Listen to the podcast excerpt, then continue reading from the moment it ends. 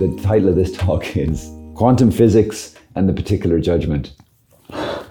That's just, you just, that deserves a clap right there. Particular judgment means your particular personal judgment at the moment of your death. Should that happen prior to Jesus' second coming and the end of the world, that there will be a moment when you die and you will be judged. Uh, judgment in the sense of a revealing of reality. It's not like God just imposes something on you. It will make perfect sense to you. You won't be like, no, this is terrible. You're, you're desperate, God. You're so mean. But you'll just go, yep, that's actually what I deserve. It's just revealing the truth. And we don't always like the truth because it's awkward. And we don't like to be told that things we do are wrong because we want to do them. You know yourself. That's an Irish saying. Actually, you know yourself.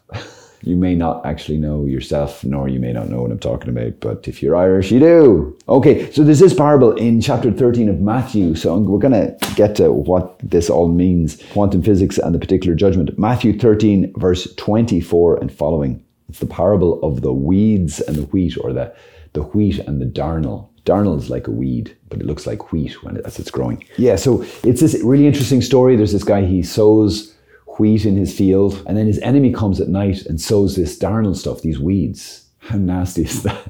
I mean, that enemy has little to be doing. It's like, I know, I'm going to spend all this money and buy these weeds.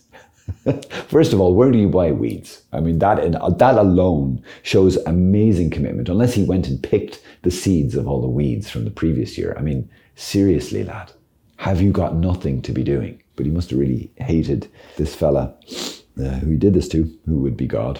Of course, this is just a great description of Satan. So his servants, who represent the angels, we hear later when Jesus explains this, his servants say, you know what, this is growing, there's weeds growing in here. What, didn't you sow good seed? And the, and the king says, oh, this is some enemy of mine. An enemy has done this. The servants said to him, then do you want us to go and gather them? But he said, no, lest in gathering the weeds, you root up the wheat along with them.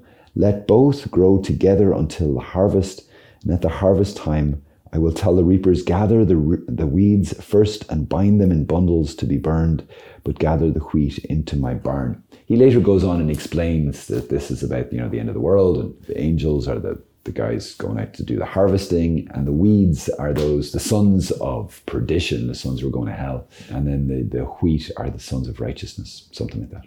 But there's this interesting thing. He's describing that the world right now, and this is where we get into the quantum physics bit.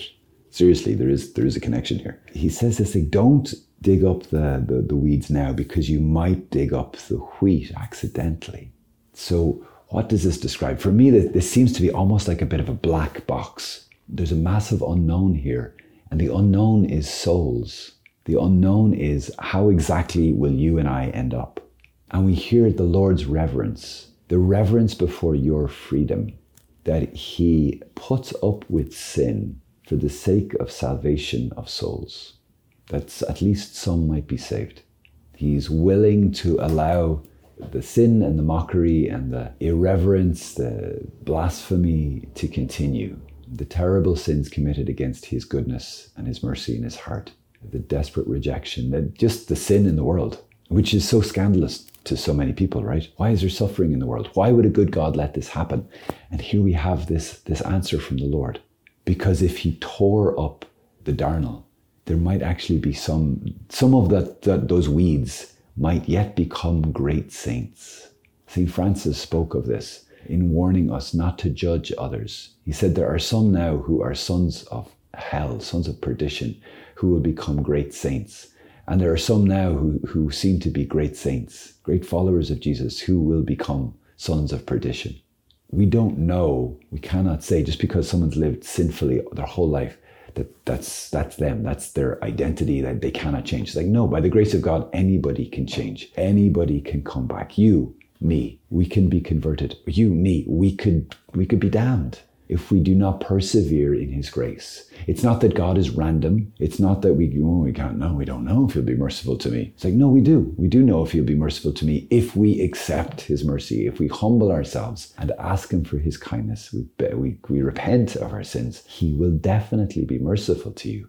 Uh, but the question is, where will we end up? And for those souls, maybe there's people in your life, you're like, there is no chance that boy. We have people stuck in boxes and we've decided your man is a hopeless cause and we've given up on people. We've given up on politicians, guys. Maybe that's a bit judgmental by me of you. Maybe you haven't given up on, on politicians. I struggle to not give up on politicians or on journalists. All the journalists watching, watching this, I'm sorry, I'm so judgmental of you, especially if you're Irish journalists. Even some of you are my friends. So many people and categories of people that I stick in categories, in boxes, and I lock you in there and I don't give you hope. And I don't speak to you as I should, that you too could become a great, great saint. That all of us are just a little whisper away from a total transformation of our hearts, because God is real. And an encounter with his love changes people, as it changed me, from being a all over the place New Ager to being a totally, totally sold out follower of Jesus. So why not?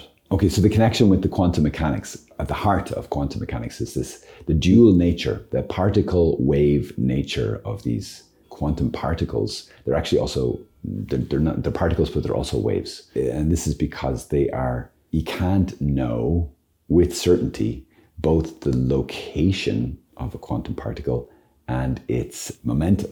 So if you find out its location, you lose the capacity to know its momentum. And if you find out its momentum, you lose its, your capacity to find out its location. So it's like this weird thing that's totally different from reality as we know it. Very, very strange, actually impossible stuff to understand. It's totally counterintuitive. So then you have these quantum particles and it's literally a black box. Like you can't know it.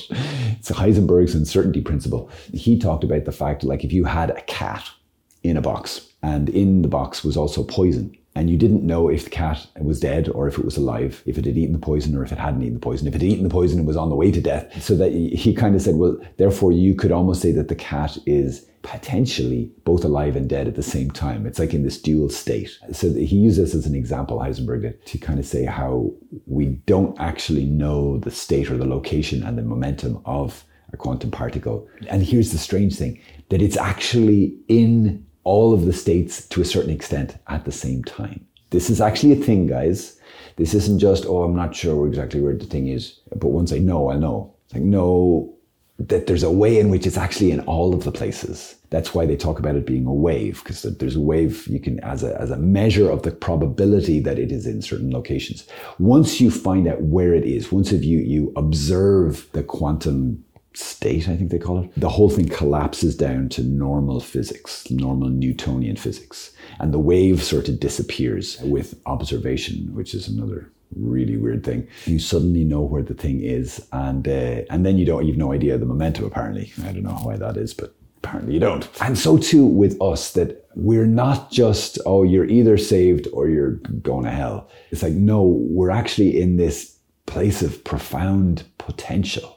We could be partially going, you know, I'm following God and I'm not following God. Now, there is a way in which, yes, there is there is a clarity in the heart of like, okay, am I am I in or am I out? Uh, not just, oh, I'm attracted to God and I pray every now and again, but in a given moment, okay, what am I choosing? Am I choosing to follow him? Am I choosing to, to live for myself? Am I being selfish? Am I not being selfish? There's lots of different ways you could draw that line. Am I surrendered to the Lord Jesus or am I not? But there's also this way in which our Lord speaks of in this parable where we're, we're kind of in this mysterious space, uh, this undecided space. And the Lord does not judge us until the moment of judgment.